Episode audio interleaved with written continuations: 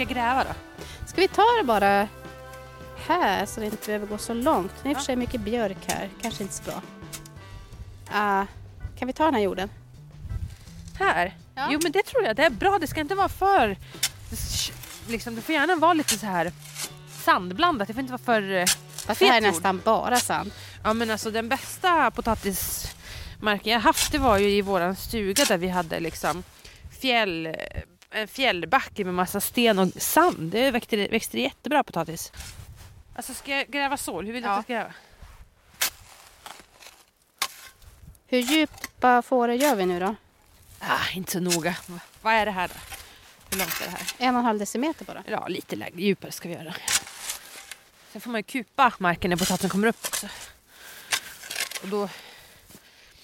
Det gör man ju för att om någonting av potatisen, själva potatisknölen ligger i solen så blir den ju grön och då blir den oätlig. Varför kan man inte äta grön potatis? Kan det vara så att det finns ett ämne som heter solanin? Nej, jag vet inte. Jag ska, jag ska inte säga så. Men det är ett ämne som blir när potatisen blir grön. Så det är inte bra att äta. Men lite djupare va? För man brukar ju köra upp såna här fåror med traktor tänker jag. Ja, men 17,5 centimeter. lite djupare. Ja.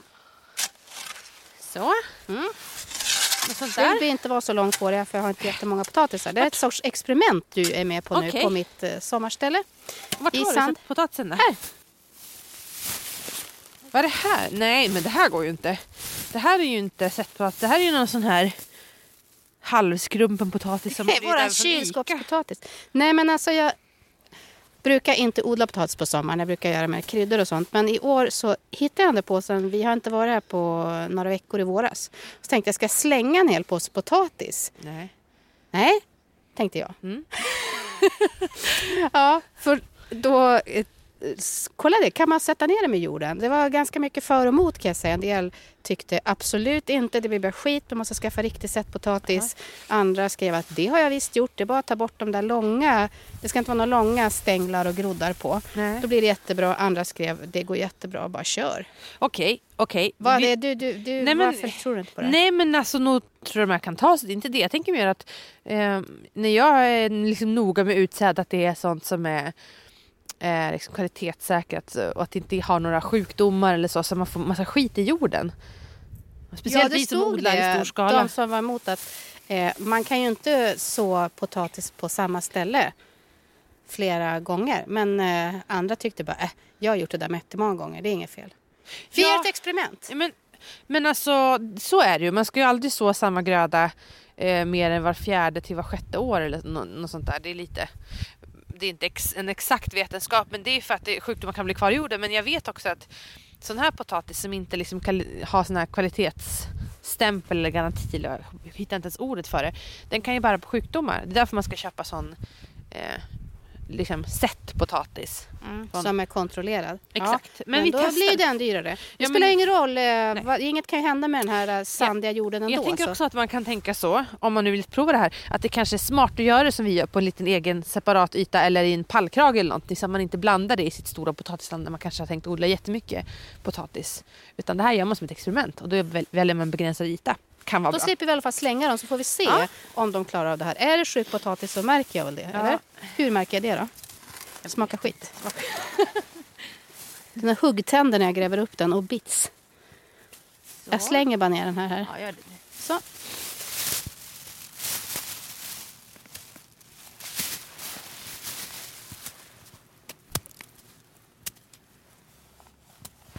Så, Tror här två, fyra, sex, åtta, elva, tolv. Ja, men det där räcker. Mm.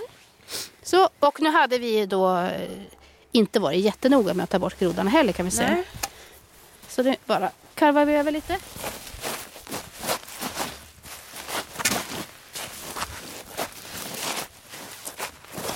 Sådär. Så. Mm. Det blir spännande att se vad det blir av det här. Ska man vattna nu tycker du när man har dräckt? Alltså det var ju väldigt blött i marken nu så jag kanske inte behövs vattnas idag men du får hålla lite koll på det. Jag väntar till imorgon. ja, är det något mer viktigt eh, du ska säga om eh, potatisodling? Nu har du chansen att vara så här eh, rotfruktsbesserwisser. Eller ska vi prata om dina andliga behov? Mina andliga behov? Ja, det handlar om näring det här programmet. Jaha. Ja. Eh, mina andliga behov? Ja. Ja. Du har Eh, klagat på att vi aldrig pratar om andliga behov i podden. Eller du har mest klagat över att dina andliga behov inte, du inte får utlopp för dem. Ja, men det var faktiskt... Vi tror vi pratade om det när jag var utmattad. Inte i podden, men vi pratade om det privat du och jag. Om att jag kom på liksom att när jag höll på, innan jag fick min medicin och liksom fick hjälp att komma ut depressionen så letade jag ju liksom allt i mitt liv. Är det fel? Har jag vitaminbrist? Har jag, ehm, har jag fel på sköldkörteln? Eh, behöver jag träna? Och så gjorde jag allting och så kände jag att oj, en sak jag inte har gjort och egentligen inte har gjort så bra på flera år, det är ju sen jag fick barn. Det är att liksom ta hand om mina andliga behov. Ehm, det låter ju så himla hög. Vad, hur ser dina andliga Nej, behov andliga, ut? det, nu, och då behöver jag, ju, jag har ju då en, en tro, men det har egentligen inte så mycket med min tro att göra. Utan det här är något som jag har haft i mig sedan jag var liten. Och, och med det menar jag så här, typ att, att ligga på sängen en hel dag och läsa lite poesi och göra någon liten anteckning och känna sig lite djup. Som kristna gör.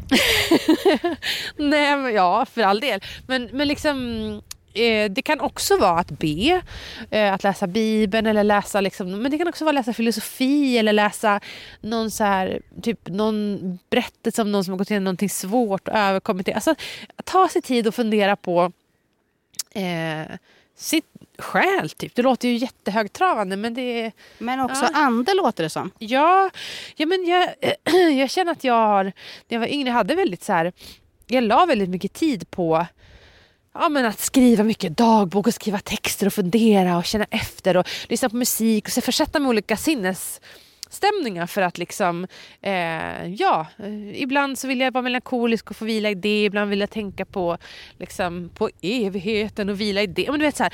Och så känner jag efter jag fått barn, jag gör ju aldrig det där. Jag, jag, så fort jag får ligga på sängen, då bara, "Ah, då, då måste jag skynda mig och typ sova. Eller, alltså göra så här, det blir aldrig det här bara att jag bara låter jag bara får tid att lyssna inåt. Förstår du vad jag menar?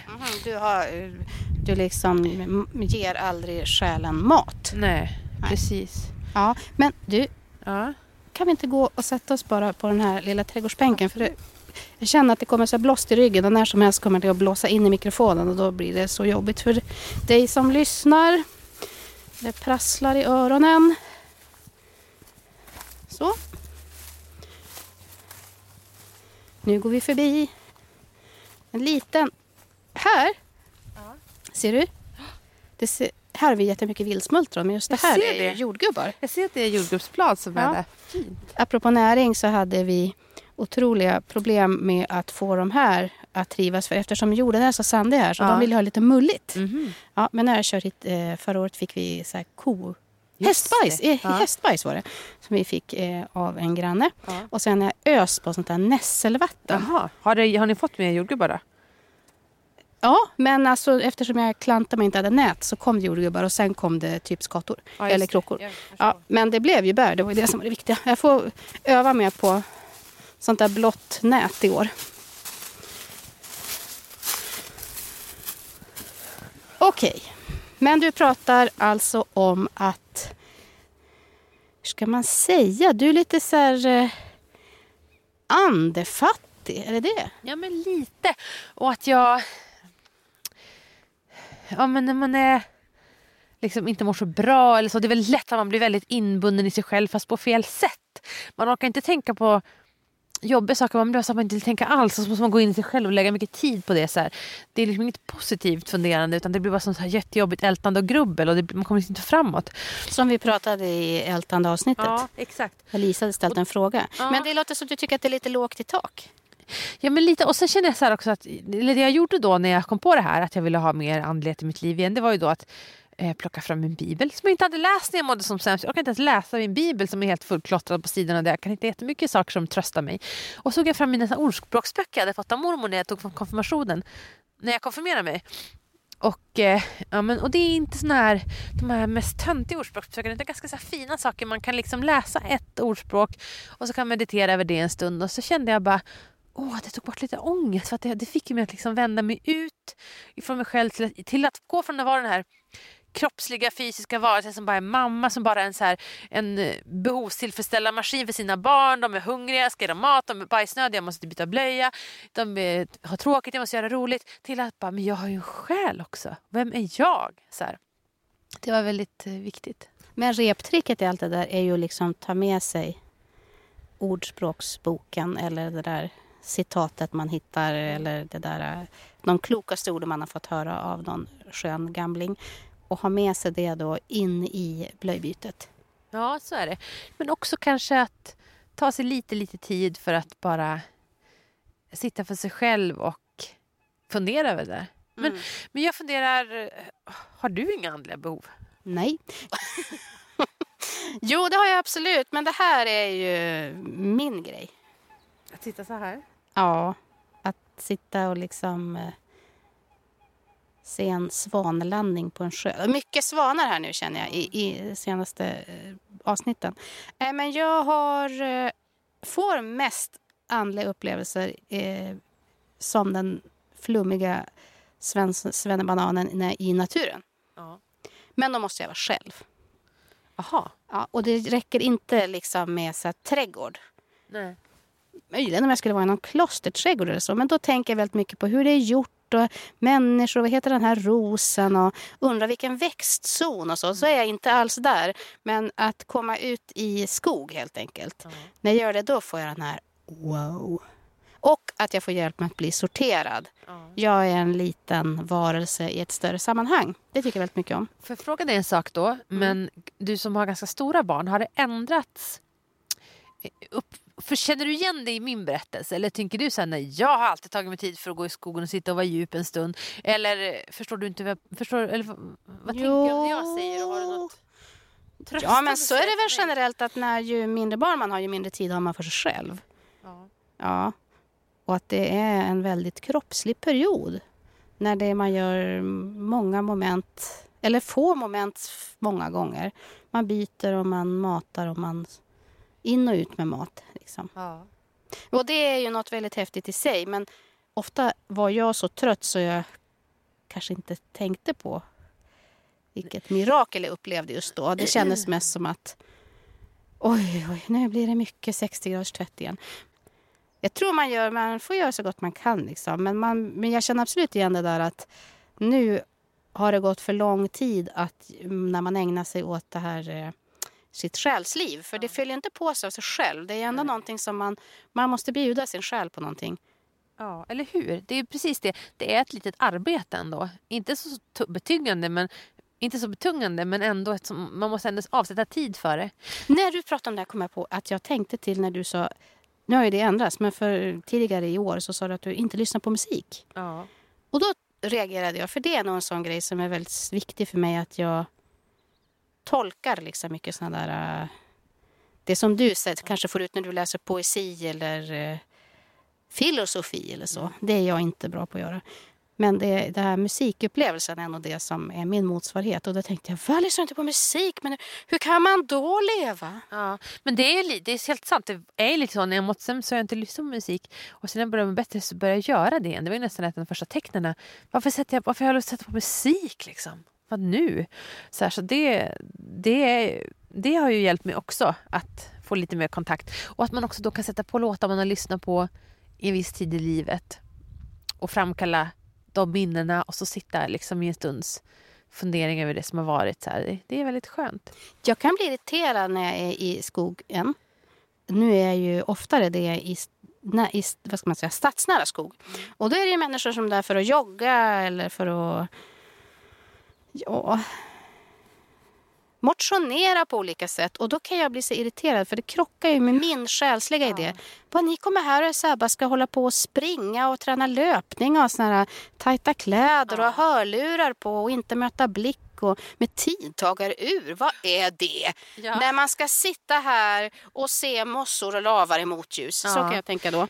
Mm. Ja, absolut. Jag bodde också i stan innan jag flyttade ut på landet och då eh, så hade, fanns det ju eh, Gamla skogen i Umeå som är jättefin. Men där kunde man ju inte gå.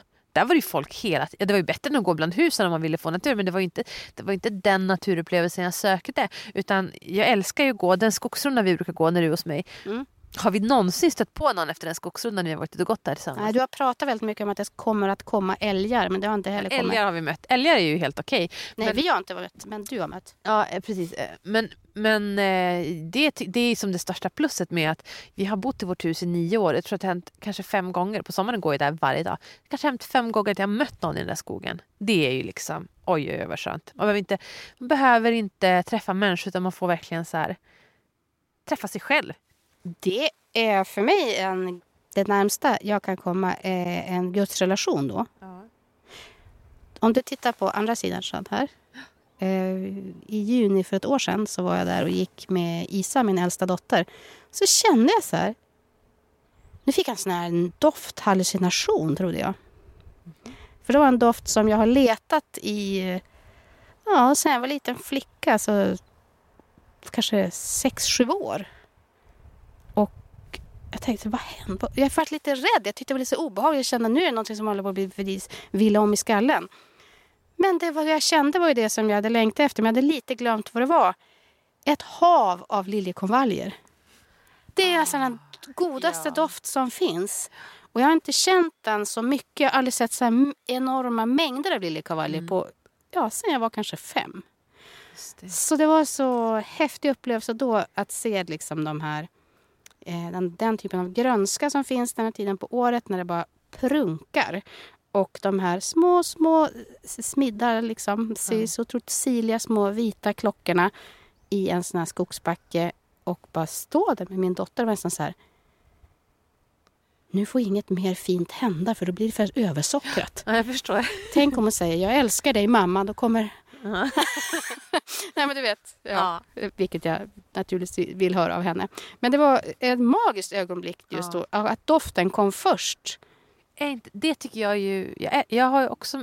I alla fall alla. Alltså doftminnen som triggar. Man känner en doft och så minns man någonting. Och det finns ju sådana ställen. ehm, min morfars vedhus. Som är, det här svag doft av tjära också. När jag kommer dit och bara... 31 års liv känner jag i Mm. hela kroppen.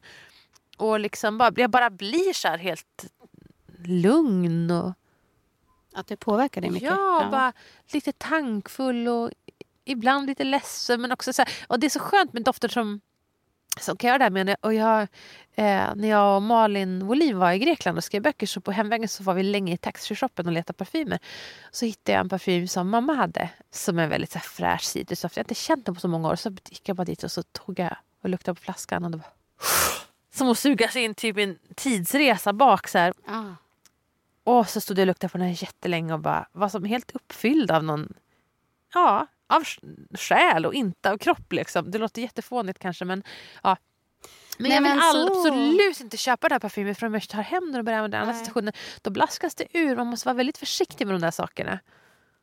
Annars har man förstört det. Att dofta på mamma. Mm. Mm. Nej men så måste det ju vara. Du och jag är ju väldigt bortskämda med att ha nära till skog och mark. Det är inte alls alla som har det. Men då kan jag förstå den här grejen med att bygga en trädgård eller ha den nära. Ja, då måste man ju göra något annat. Mm. Jag är inte så bra på att göra något annat. Men du, är ju, du går ju kanske inte så ofta nu. Eller går du på gudstjänst? Och... En del går jag på gudstjänst väldigt lite egentligen. Jag gjorde det mycket när jag bodde i stan för då var det väldigt lätt och nära och så. Nu är det mer ett praktiskt. Eh, att det är be, prak, prak, besvärligt prakt, rent praktiskt och därför så blir det inte av. Men eh, Nu vet jag att det sitter någon och tänker så här. Vilket församling då? eh, jag har gått till lite olika. Jag brukar gå till, jag är med i Björksta kyrkan i Umeå. Och sen så går jag mycket till eh, om- mycket, men om jag går så går jag nog hellre till någon pingst eller EFS församling där jag har lite mer kompisar. Men jag går inte jättemycket. Men, men ehm, det är också ett sätt tycker jag att bara gå och få, någon, få lite andlig spis helt enkelt. Känna sig som någonting mer än bara en, en eh, varelse som är helt fast i sin hjärna och eh, i sin kropp. Men det jag tycker är svårt, och det här tror jag vi har pratat om förut, du och Erika, att eh, inom frikyrkan så är det så fula lokaler oftast. Och det förstör ju lite. Den, för mig är det viktigt att det är en fin, alltså typ att gå in i en katolsk kyrka så en, eller en, liksom en eh, domkyrka eller så. Det är ju andligt. Man behöver inte ens tro, man bara kommer in i den här miljön och så på en gång så känner man sig andlig på något vis. Håller du inte med? Mm, alltså, Jo, när jag är utomlands, alltså i Sydeuropa då, Mm. Går jag, söker jag mig gärna till en kyrka. Jag tycker det är väldigt skönt att sitta med... Jag förstår ju inte vad de säger då. Och såna här eh, jättelånga katolska mässor som, där människor går in och ut. Nej. Det är väldigt befriande. Så här. Det kan komma in så här äldre kvinnor som typ, jag har ont i knäna, jag kan väl inte sitta här hela dagen. Och så går de fram och tänder ett ljus och eh, knäböjer framför Maria på de där onda benen liksom, och reser sig sen och kysser henne. Ja. Ja, men, och sen går de bara ut och så står prästen där framme och predikar och får bara ta att folk glider in och ut sådär. Ja. Det tycker jag är fascinerande. Men det funkar bäst för mig för att jag inte förstår vad han säger. För i katolska kyrkan är det faktiskt alltid en han. Ja, Men går du på gudstjänst hemma någon gång? alltså jag... Det med jobba med så andliga frågor och existentiella frågor, det intresserar mig väldigt mycket. Men det känns som tråkigt att erkänna det, men jag är jättedålig på att gå på gudstjänst. Och det är för att jag är så, en gig, jag är så bara stor fet egoist. Nej men det är det. Jag har eh, inte riktigt, eh, kan inte hacka i mig att eh, Gud också är med andra. så när jag ska gå på en gudstjänst då sitter jag där och tänker så här, jaha, så ni är också ihop det? Ja. Ja men det Ja, är lite så. Och det är ju en av de finaste sakerna man ska känna. Så vi delar alla den här världen och det. Ja. Eh, Men det blir lite som med det här motionsspåret. Att jag är för, eh, i, i, ja, jag tror jag är för ego helt enkelt. Jag ser började då sitta och tänka så här. Eh, jaha, vilka blåsljud den mannen har i sin näsa. Eller jag, sitter, jag blir, fastnar då i kropp och det. Ja. Och det lyfter inte för mig där inne. Och det har inte att göra med, ja absolut kan det göra med liksom den som är präst eller så. Det har med mig själv att göra, att jag är instängd. Men jag testade att göra en sån här gudstjänst eh, för utmattade. Som jag skulle skriva om. Och då funkade det mi- mirakulöst nog. Jaha, vadå? Vad- Hur var den då? Det var inte så mycket ord. Utan det var människor som dels gick fram och delade sin berättelse om livet. En kvinna som hade väldigt lite hår gick fram och eh, jag tänkte hon har nog varit med om cancer eller är med om cancer på något sätt. Hon hon var 15 år äldre än mig och sa jag som just har fått så bra kontakt med mina barn och nu händer det här mig. Och då slog det an i magen Ja. på mig. Det var ganska mycket musik, eh, inte så många moment att hänga med i och så där, utan det krävde ingen eh, kunskap hur jag skulle göra eller det krävde inte så mycket hänga med i en eh, i mycket information eller så, utan det var mer, det krävde bara empati. Just det, det låter ju väldigt härligt. Jag känner ju igen mig i det du säger. Dels det här man inte vill dela. Det, det känner jag i och för sig inte med, med, med religion men jag känner ju det med konserter. Så jag förstår vad du menar. Jag vill inte gå och se Beyoncé i Globen för va? Finns det fler som lyssnar på henne? Men det är ju hon och jag. Förstår du vad jag menar? Ja, men så är det för mig också med konserter, men jag har, det har blivit lite bättre.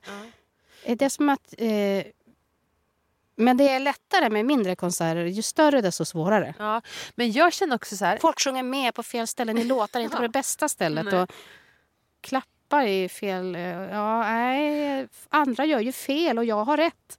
Men jag tänker också på det du sa att du kan störa Jag stör mig ju då inte så mycket på andra som går på gudstjänster men jag kan ju störa mig mycket på eftersom att jag är en här person som lägger märke till alltså, det estetiska så kan jag ju verkligen sitta och tänka på frisyren och hur de har knäppt skjortan istället, den som står och pratar. Då kan jag tycka att det är skönt med Svenska kyrkan att man har sin, liksom, sin dräkt när man står där framme och pratar. Det är liksom det blir ganska, man, man behöver inte titta så mycket och fundera så mycket. Det är därför jag inte heller tycker om att lyssna på nyheter på tv utan hellre lyssna i radio. För att i tv börjar jag fundera på vad konstig han ser ut, som sagt, vad konstig han ser ut i håret eller eh, vilken ful backdrop de har i studion. Eller, ja. Det som händer då, när man börjar tänka så där, är ju att man får motsatt effekt. Man inser hur jäkla ytlig man är. Ja. Eller hur? Och så tänker man, nu måste jag sluta tänka på det här och så fortsätter man tänka på det ännu mer. Jag skäms ju för den här sidan hos mig själv. Jag känner bara, när jag går på gudstjänst och sitter och tänker på de här sakerna, då känner jag mig bara dålig. Jag känner sämre. Det är därför jag inte går. Ja. Då kan jag då gå ut liksom i en, eh, i en lingonbacke och bara känna hur det lyfter. Och då känner jag mig på något sätt så här, då kan jag så börja prata för mig själv. Eller ha ett, samtal med Gud. Ja. Och det kan jag faktiskt också göra när jag tänder ljus så där, i en sån här ljusbärare. Visst säger man så? Sån här Ja. stor svart smidd, rund, ofta rund sak som man kan tända ljus i. Som de katolska kvinnorna på de där gudstjänsterna Mm. går, går fram till Maria och sådär. Mm. Men eh,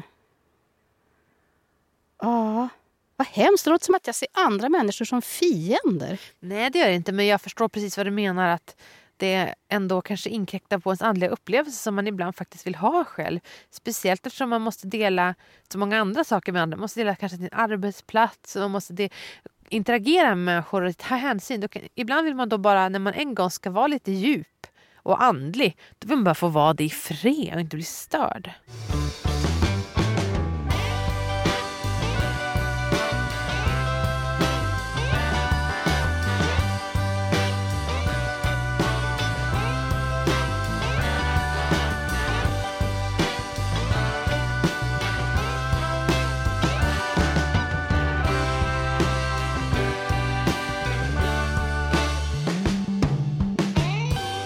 Du, jag tänker på en sak. Något som också kan bli, för mig är det väldigt okomplicerat med min tro. Eh, jag är liksom inte så debattlystig. Jag tycker inte att det är som, jag blir aldrig... Men det är värdelöst. Det är helt meningslöst att diskutera religion. Ja, visst är det det. Nej men alltså inte om man tycker så här hyfsat lika. Men det blir ju en sån här... Eh, oh, tänk folk kunde försöka förstå varann känsla när, man ska, när människor ska diskutera religion som tycker helt olika.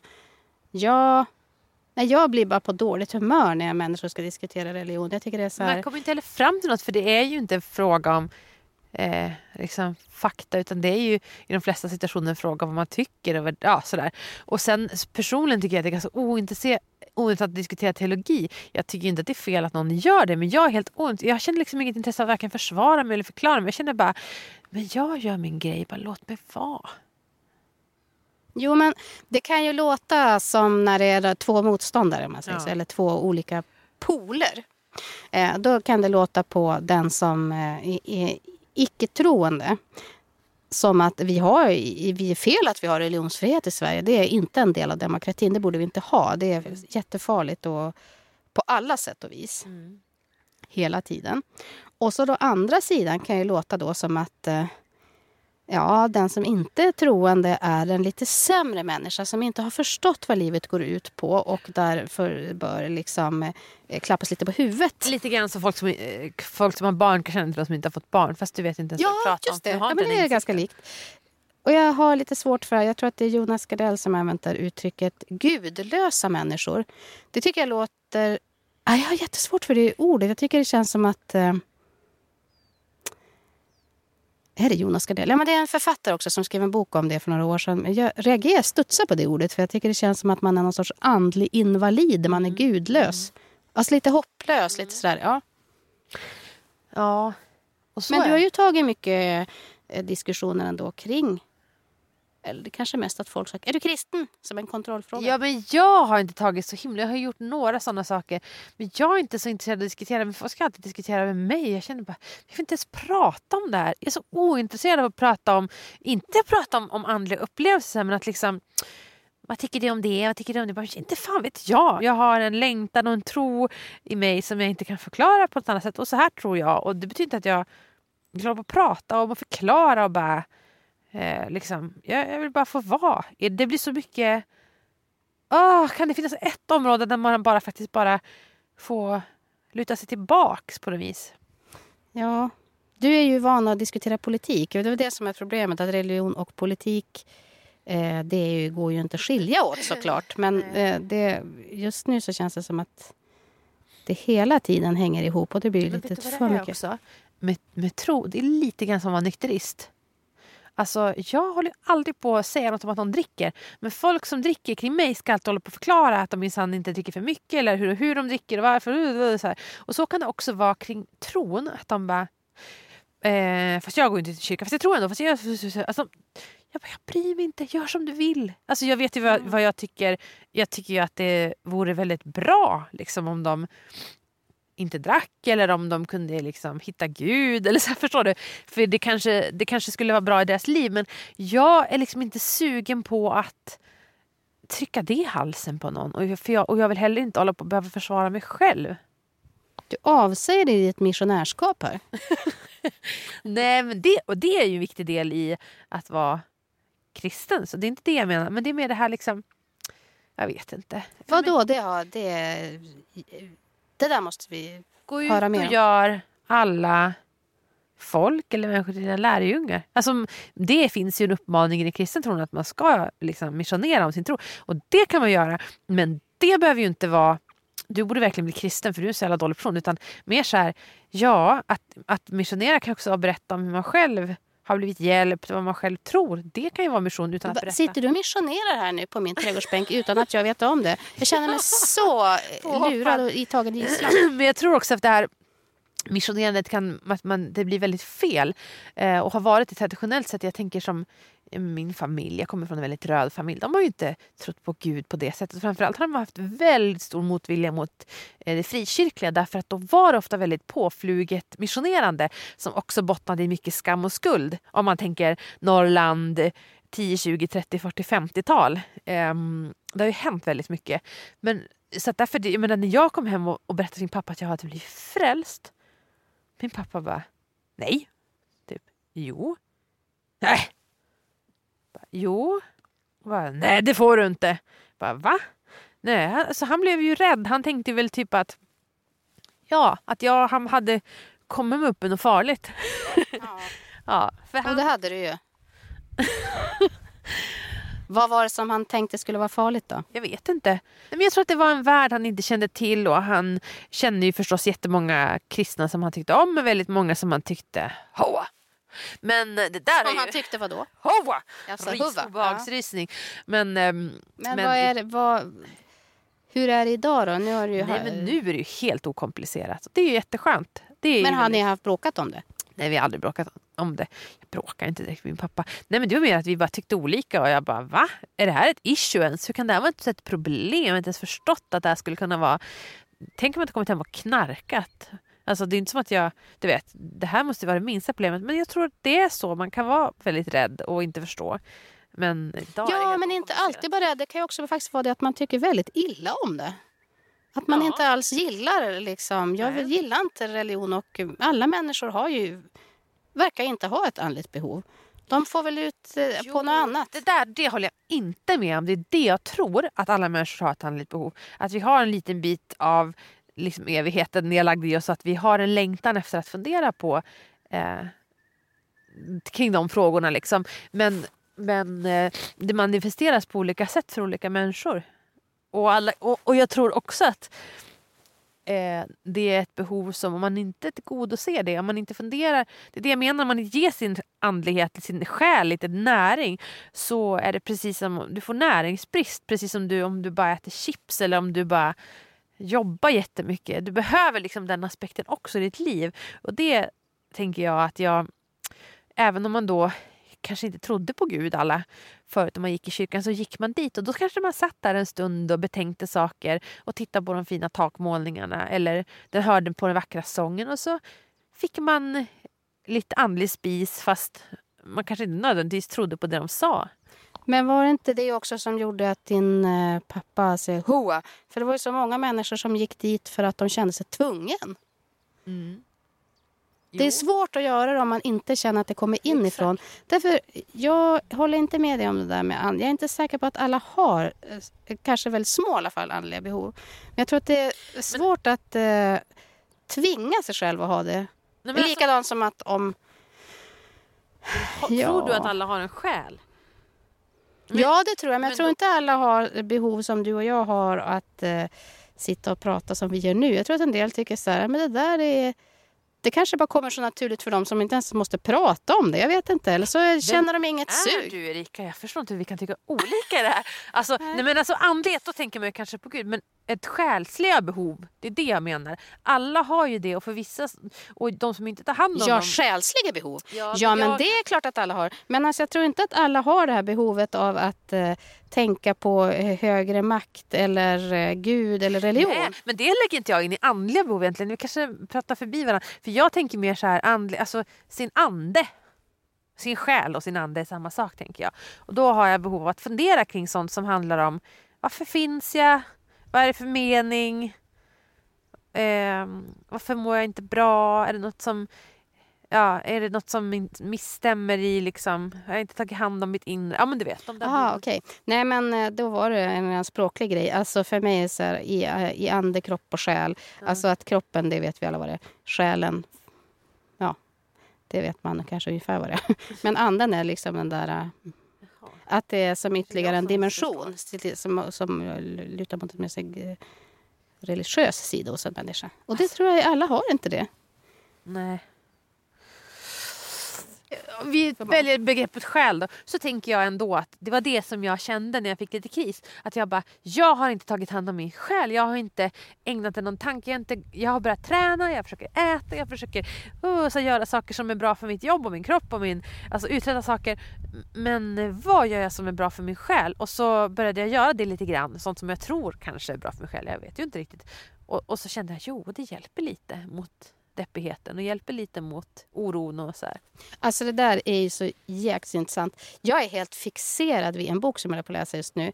Med, åh vad är det den heter? Karin Boys som är vetenskapsjournalist på Ja. Dagens Nyheter. Va? Ja, hon har skrivit en bok, det är en mammut på eh, framsidan. Det handlar liksom om människans utveckling från eh, neandertalarna liksom, och Ja. framåt. Ja. Eh, och Men är det hon som har skrivit den? Eh, Du, eller du tänker på två olika. Jag tänker på en bok med en mammut på omslaget som han, en amerikansk tror jag författare gjort som översatt till svenska. Skitsamma. Min, eh, vad är det den heter? Min jättegamla familj ungefär. Jaha, Nej, men den heter ja. inte så. Ja. I den boken så fick eh, jag liksom lära mig något nytt som gav en ny dimension till ja, men min egen släkt, det tror jag många känner. Men också faktiskt att må mentalt eh, dåligt. Ja. Och det var att, eh, ja men det är olika resonemang bland forskning och sådär fram och tillbaka. Men eh, då undrar man ju så här, men neandertalarna de var ju kraftigare. Fysiskt eh, borde de ha varit överlägsna eh, den mer moderna människan. Ja. Men man kunde ju se att de hade mötts och delvis också gjort barn ihop ibland och sådär. Vad var det som gjorde att neandertalarna dog ut? Och då är det liksom ett resonemang som går som en röd tråd, så långt som jag läste i boken, att det var det här eh, vi som är den mer moderna människan, neandertalarna, har kultur. Ja. Ägnar oss åt liksom, eh, skönhet, målningar.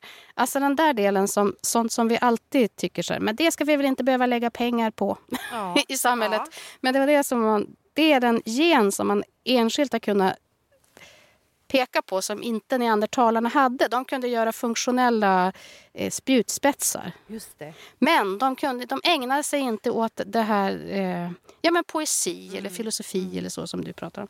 Nu kanske man inte tänkte så här, låt oss ägna oss åt lite filosofi här i grottan, den tidiga moderna människan. Men det var ändå där och det tyckte jag var så intressant. Mm. Också för att det är, den, det är också en riskgen. Mm. För att det är den som kan göra att vi blir... Att om, den måste stimuleras på rätt sätt, annars kan det då leda till psykisk sjukdom. Så i, i den moderna människan så finns det alltid några av oss Ja. som blir sjuka av den här genen. Men det är också det som är nyckeln till framgång. Det är det som gör att vi kan hålla ihop, att vi kan tänka på ett sätt som gör att vi blir en överlägsen art. Mm. Eller hur? Och det kan jag tänka med utmattning när man har gjort det här det, här kultur, det här skapande, det här kreativa som man kanske i början gjorde som hobby eller av glädje. Så här, när man har gjort det till sitt jobb, vilket är fantastiskt, så är det ju också så att när ska man göra det där skapandet bara för att skapa då, där det inte handlar om prestation? Och så kan man upptäcka att jag skapar aldrig längre när det inte handlar om ett jobb utan jag är bara helt passiv. Och det kan jag längta efter. Det är något jag kan tycka om att göra på sommaren när jag har mindre tid. jobb. Att ägna mig åt att kultur på ett sätt som inte har någonting med mitt yrke att göra. Utan måla fast det inte blir så bra eller liksom sy något som blir ganska fult. Men jag bara gör det för att jag... Det är så här... Jag önskar så mycket att jag kunde börja gilla opera. Jag tror att jag kommer kunna göra det. Men jag får känslan när jag lyssnar på klassisk musik när jag var liten. Jag blev jätterädd för det för jag trodde att jag skulle bli galen. Jag tyckte det var väldigt, väldigt vackert men jag, tycker det gjorde, jag kände att nu, nu kommer det bara, bara spåra här inombords. Jag tyckte det, var så stora känslor som förmedlades i de där tonerna så jag var tvungen att bara slå av och springa därifrån. men nu när jag blev lite mjukare i köttet Ja. och tyngre i gumpen och tänka att ja, men, kanske det är dags att börja gå på opera. Nu kanske jag har eh, liksom lite trubbigare känslospröt så att det, jag inte blir helt knockad på fel sätt. Mm. Vad ska du göra i sommar då för att fylla på ditt... Ja, men jag Andliga, själsliga behov. det. Att jag ska Pratar vi om samma nu? Ja. Nej, jag tror att jag ska läsa lite mer. Jag ska nog bara gå på biblioteket på poesihyllan och bara plocka ut lite så här, typ blunda och peka och plocka någonting. Mm. Och så bara läsa det lite mer sådär. Ja, för, för, att bara, för att det kanske kan ge något utan, äh, i stunden. Jag vet inte vad jag ska ha det till. så. Det tror jag ska göra. En del i att ta hand om sina andliga behov är att, att portionera arbetet lagom mycket. Och då kan det vara på sin plats att säga att vi faktiskt ska ha ett sändningsuppehåll nu med podden. Just det. Nu eh, kommer vi ligga och pilla naveln i eh, liljekonvaljsbackar och poesihyllor. Ja, och läsa, lyssna på opera. Ja, och vi är tillbaka igen i september. Det blir ett ganska långt uppehåll. Mm. Men jag tror det behövs så vi får lite andlig näring så vi får ny inspiration för hösten. Och... Ja, och för att kunna hålla upp kvaliteten i Mm. podden. Du, eh, har du hört av Blok? Nej, tack och lov. Har du det? Roligt att du frågar. Jag fick en intressant Facebook-vän nyligen. Ska vi se om jag kan göra det samtidigt som jag spelar in. Undrar du vad som ska hända nu, Klara? jag ser det. Så här skrev eh, Ulrika till mig. Hej, jag är lärare och när jag började läsa Skolverkets bedömningsanvisningar för nationella provet i svenska 1 hörde jag Bloks röst i huvudet. Och skickade en förfrågan till mig och skrev där. Jag måste givetvis Ja. acceptera den vänförfrågan och skriver själv. Haha! Har själv undrat var hon har tagit vägen. Verkar hon sköta sig på Skolverket? Visst undrar man? ja, Ja, kul för henne att hon fått ett nytt jobb. Han skriver svarar Ulrika på den frågan. Sådär. Hon är ju en riktig petimeter med allt som ska vara rätt och riktigt och göras ordentligt. Men det här med att nationella proven ska rättas centralt, det verkar inte ha slagit henne ännu. Men det är väl lika bra. Med tanke på hur lång tid hon tar på sig för ett julklappsrim skulle hon väl aldrig bli klar med rättningen. Nej, det här med effektivitet det verkar inte vara hennes grej. Men å andra sidan kanske det är klokast med tanke på att det är vi andra som blir utmattade, skriver. Ulrika. Och jag fortsätter. Det har du rätt i. Blok är för fyrkantig för att bli utmattad. Tusen tack för att du berättade om hennes vidare karriär inom myndighetssverige. Vad kul! Jättekul! Vad skönt att hon har fått ett annat uppdrag så kan vi sitta här på soffan och bara ta det lugnt istället. Jag tycker det är lite otippat ändå att de bara skulle ge sig av till Skolverket utan att säga något. Ja, kanske skäms för det där med... Nej, det är hon ju också för fyrkantig för. Jag ska säga att jag aldrig varit mer glad över en befordran. Som är helt någon annan än mig själv. Ja, Blok och alla andra, vi önskar er en härlig sommar. Och tack för att ni har lyssnat Mm. på oss troget under många långa veckor. Ja, och vi är alltså tillbaka i början av september. någon Ja, det är vi. Ja, Ha det gott! ha det gott! Himlen över Hedlunda med Olof Antonsson. Skön sommar!